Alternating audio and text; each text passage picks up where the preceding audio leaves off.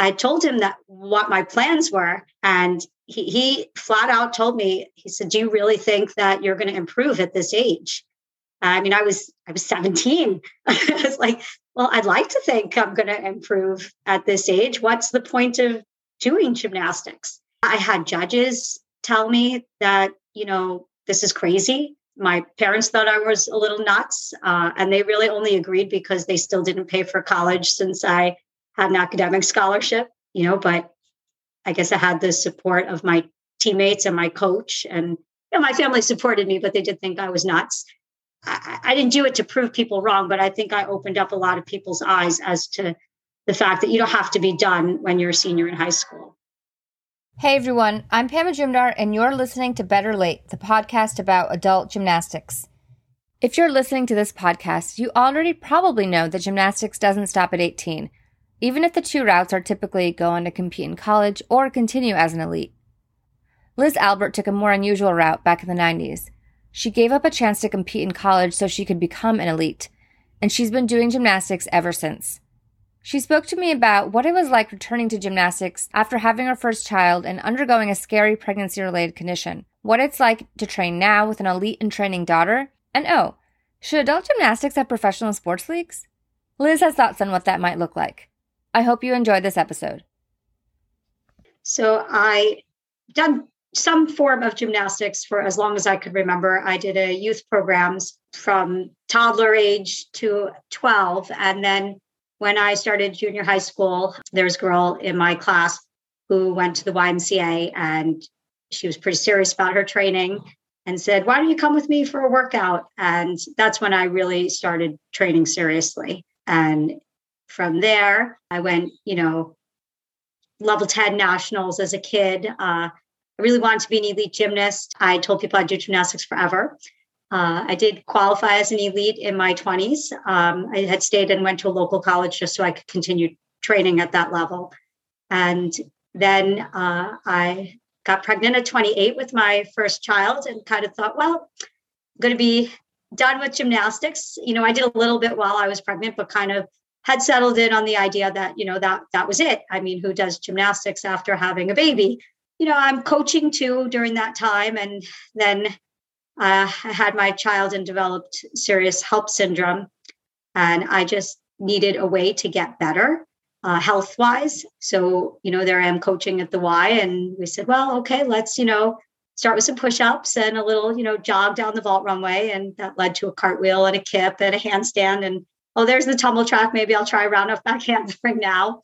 Uh, before long, I was competing again, you know, and I realized that you don't have to give it up after having a child. I mean, you have different responsibilities. And clearly, my goal wasn't to make a national team or, you know, win any championships at, at that moment in time. Um, my family was much more important to me during that period. And now, of course, um, you know, it just gave me a part of me back, I guess. And also, you know, it was just a way to get get healthy and keep myself healthy. A lot of people just go to a weight room. I go to the gymnastics center. When you said that you stayed in order to go to a local college, so you, did you did you compete as an NC? You didn't compete as a college like NCAA gymnast. No, I was offered four scholarships to different universities, uh, but back then, college gymnastics was nothing like it is now. I mean, now these athletes are really amazing. Um, and it, it, seems some some of them are just continuing to improve. You know, back then I don't know how they do it now with the hours, but they really limited hours. You weren't allowed to do Yurchenkos because they were considered very very dangerous. I had learned Yurchenko when the safety zone didn't even exist on a horse. You know, um, so it, it was just a lot different. And I really wanted to be an elite gymnast. So I took an academic scholarship to Queens College, which was only a mile from my house. And I got a degree in anthropology there while training 40 hours, whatever I could get in the gym at the YMCA near my house where I had always trained.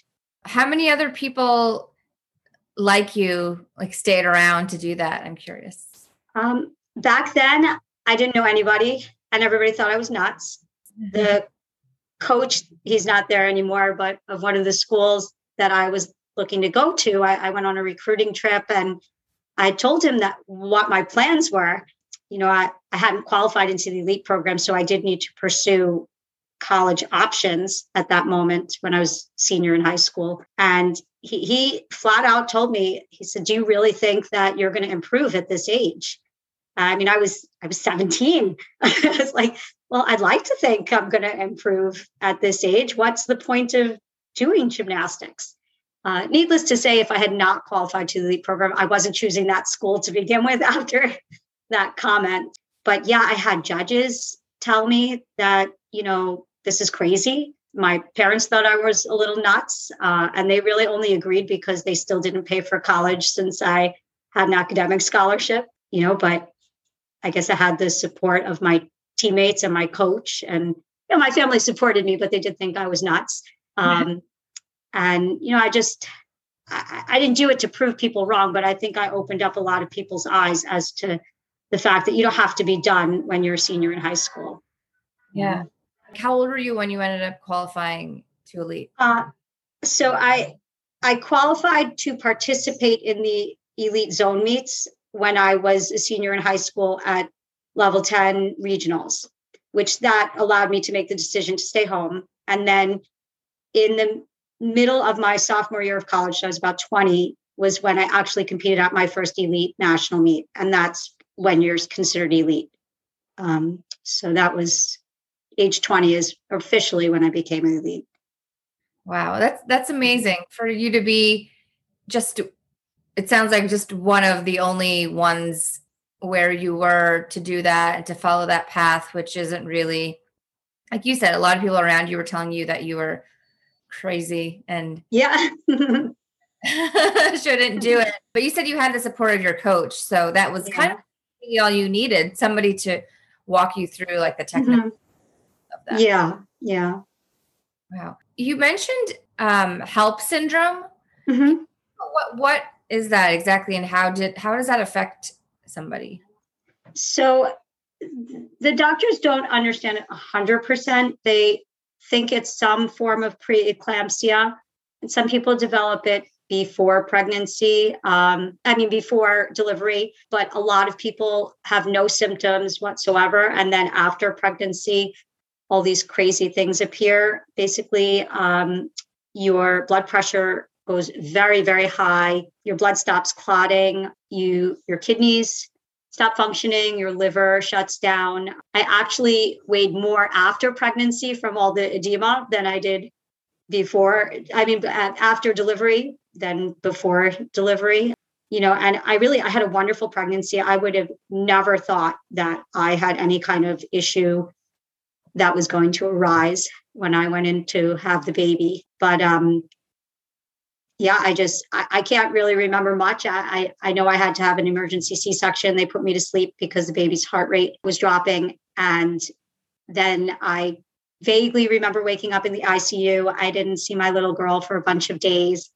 I had to be transferred to another hospital uh, to get better care. It was a good 10 to 14 days in the hospital.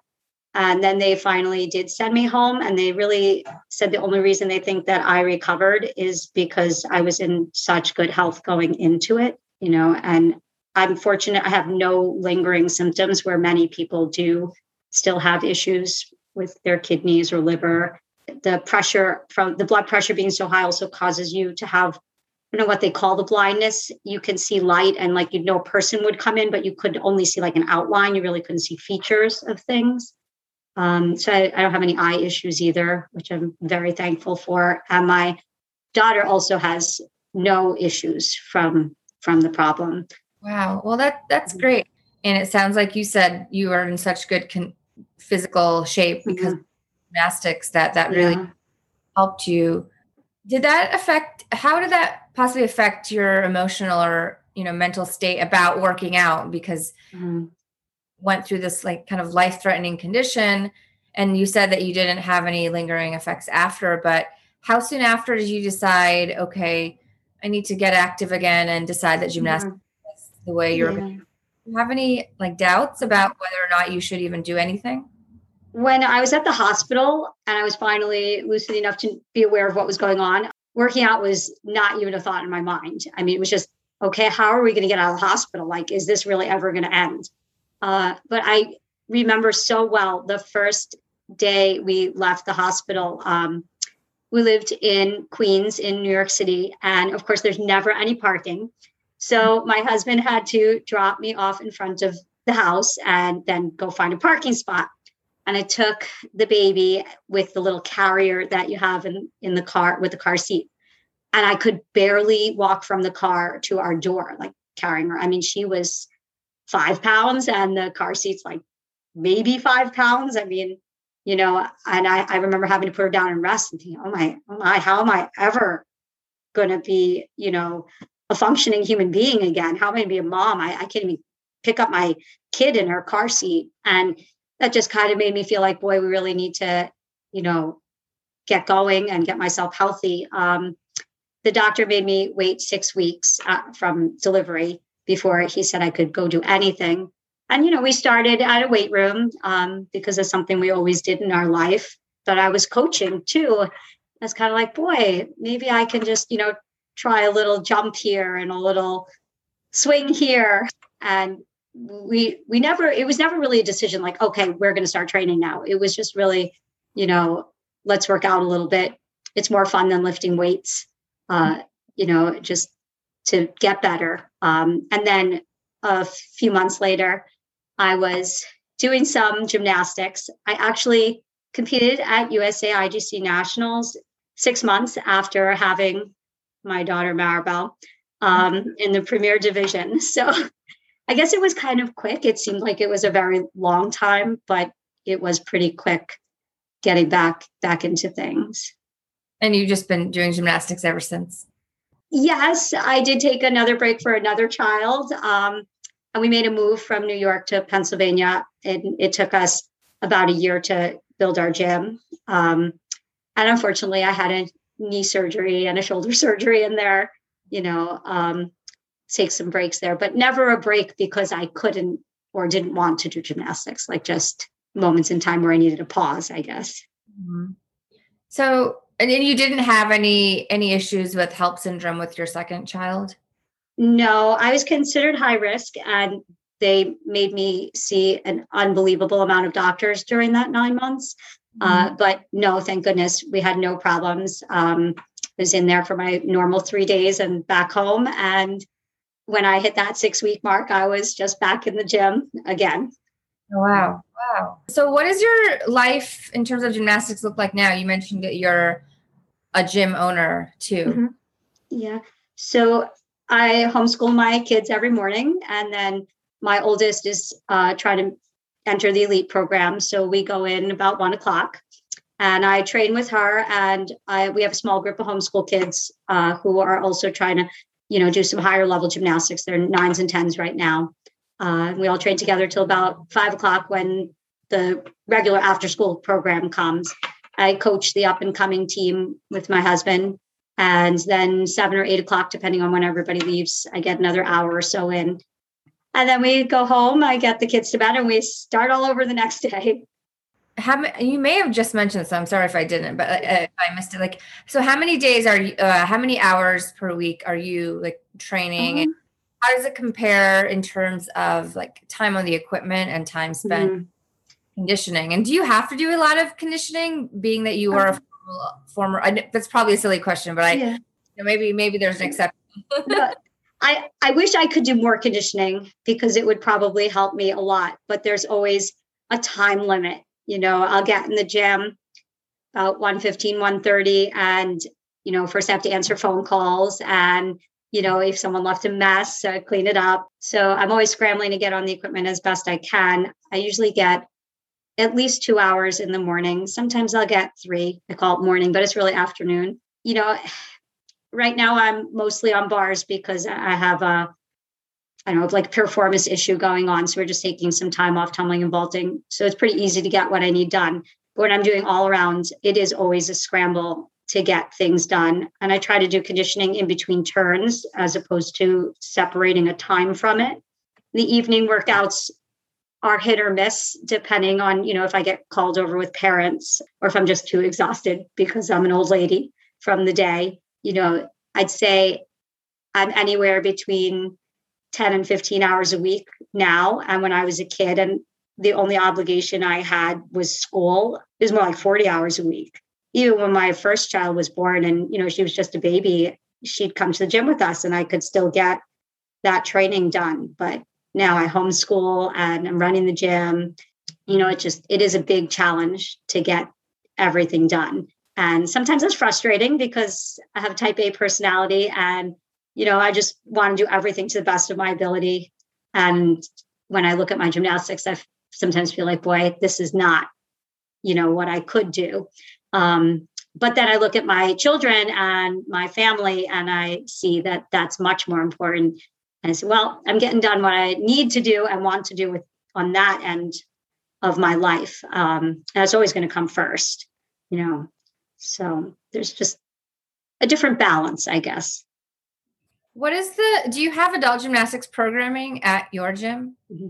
I don't have an official adult program, but we do have a handful of parents who were interested in coaching and they work out. We took them a few years ago to AAU regionals and now have a new group of coaches who are working out and I'm encouraging them to do AAU nationals.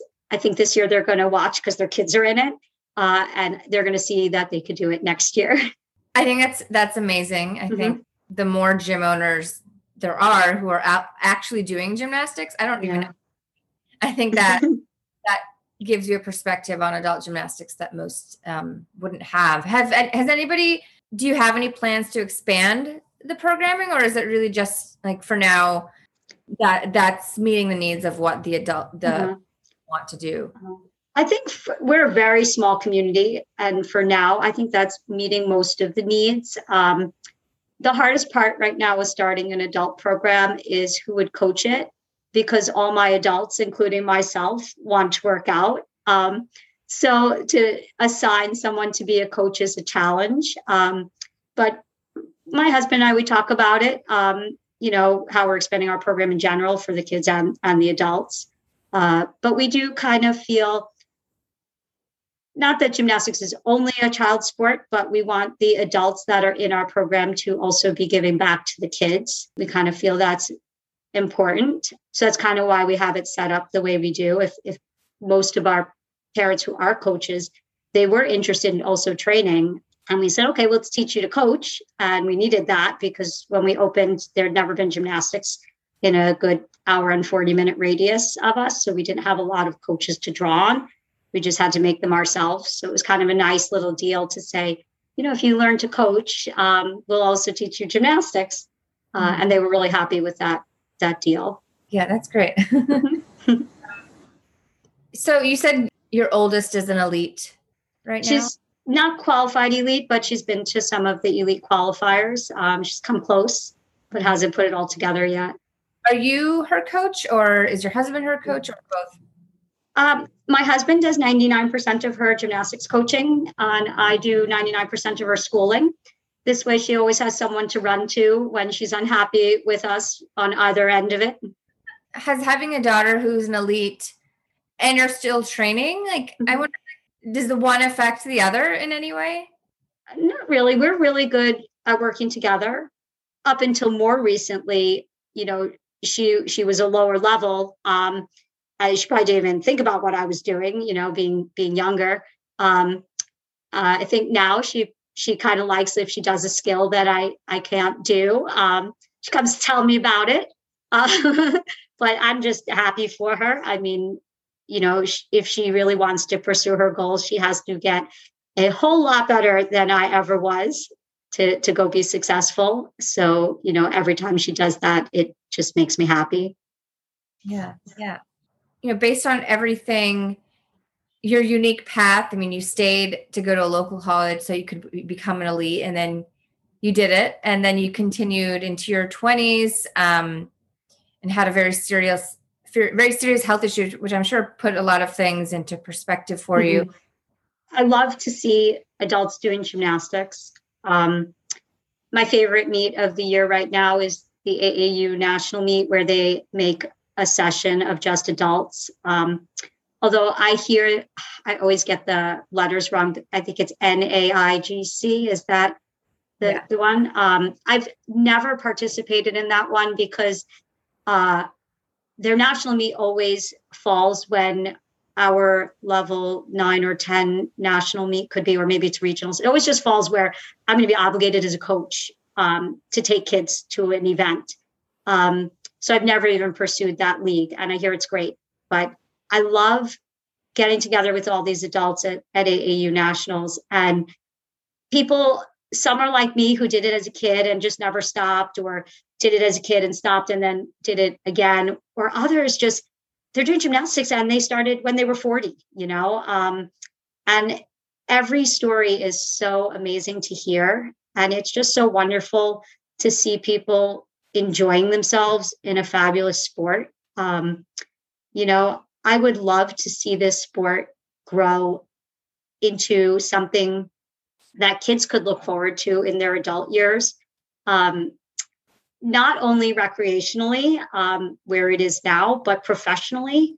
Um, you know, I think it's really a shame that kids can enter pretty much any other sport and feel like not only would they go to the Olympics, which is wonderful, but they could have a career in the sport that they love. You know, these little league baseball players, soccer players, you know, track stars, they can all one day dream about making a living doing their sport and gymnasts can't and i think that that's very unfortunate and i would love to see that become something um, and not to like I said not to say that the recreational end of it isn't wonderful because there's recreation of every other sport as well because of course it's only a small percentage that go into that professional field but to not have that i think is very un- unfortunate in our sport what do you do? You have any thoughts on how, what could get us closer to that? Like as um, a somebody who's a formerly and training yeah. gym owner, I'm curious if you. Uh-huh. Uh, my husband did a lot of work on on a plan for that. Um, oh. You know, to make something where we would have to kind of get away from the individual. If you look at most sports like football, you don't root for one person, you root for a team you know, um, to make different teams in big cities where they compete with each other.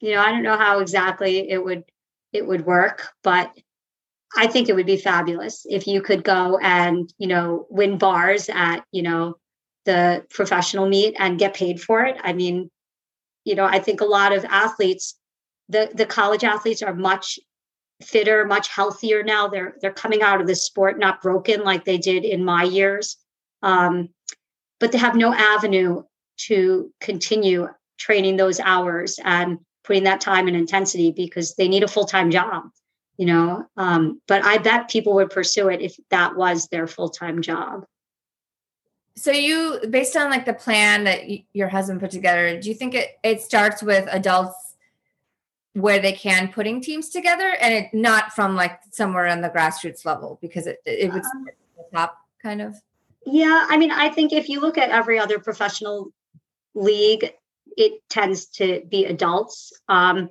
I think that football requires one year of college before they can be drafted.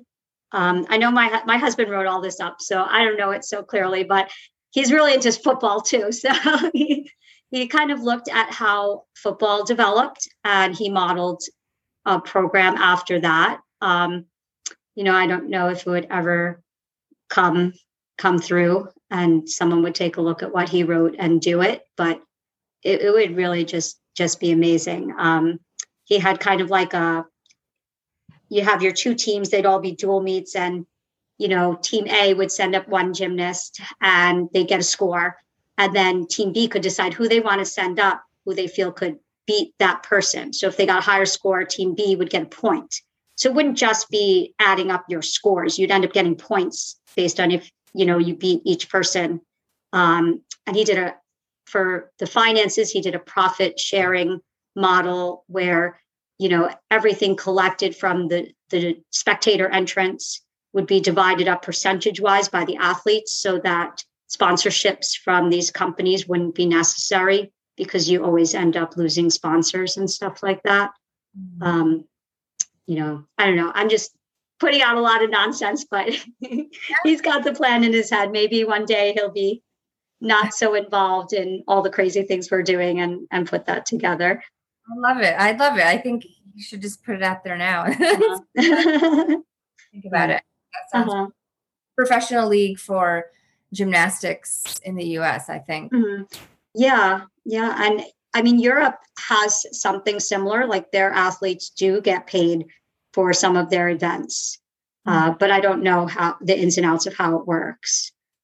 We have we talk a lot in the adult gymnastics community about gyms not like some gyms saying that they can't insure insure adults and some can. Is there something um, in the insurance plan at your gym where um, like does it cover the coaches and thereby like mm-hmm. coaches that are also learning? Like it covers uh, that. Uh huh. Yeah, we do pay a little extra to have a handful of adults, um, but they also they're also covered through workers' compensation when they are working for us on payroll. Um, you know, I think I think gyms in general are probably just worried about being sued, and I mean, I don't study statistics on this issue, but maybe statistics show that adult athletes who hurt themselves sue more than when their children get hurt. Mm-hmm. Um, and I don't know if that's true or not, but I think that that's a concern. Um, you know, AAU also helps with the medical coverage mm-hmm. for the adult athletes, but not the coverage for being sued. So there's like a gray line where everything falls. Um, yeah, I do think that that is an issue um, you know keeping adults healthy i know even from myself as a well-trained athlete um, i can't take the same falls i did when i was a kid you know um, i don't even think i could take a fall like just you know mm-hmm. uh, just much more fragile now than when i was younger um, yeah and so I, I, think they just want to keep everybody safe um, or maybe that that's where they're thinking yeah, maybe, maybe. Mm. yeah. Liz, thank you so much for joining me today. Are you on Instagram or anywhere where people can follow you? I'm not on Instagram, but I have Facebook page. Mm-hmm. Oh, awesome. Yeah. Mm-hmm. Um, that under your um, Liz Albert is your married name, right? Yeah, yeah. Okay, awesome. And okay. your personal page or an, uh, or uh, like a yeah that's my personal page. And then I also have our gym pages, Endless Mountains Gymnastics. Okay. Where are you? Lo- where is that based? Why, Wyalusing, Pennsylvania. Okay. Okay. It's just a small town in the middle of nowhere. awesome. Um, Liz, I think your story is just amazing. The fact that in a time when, you know, just, well, I mean, most people would choose just to go on to a college career automatically. And I think that's mm-hmm. great. But you knew what you wanted. You wanted to be an elite, and then you made it happen, even though it sounds like very few people believed in you, but you believed in you. And then here you are today, still uh, still training and mm-hmm. competing. Mm-hmm. That's great. Thank you. Thank you for listening to this episode of Better Late. If you like this episode, please subscribe and leave a five star rating on Apple Podcasts. It really does help. If you have guest or episode suggestions, send an email to betterlatepod, that's B E T T E R L A T E P O D, at gmail.com.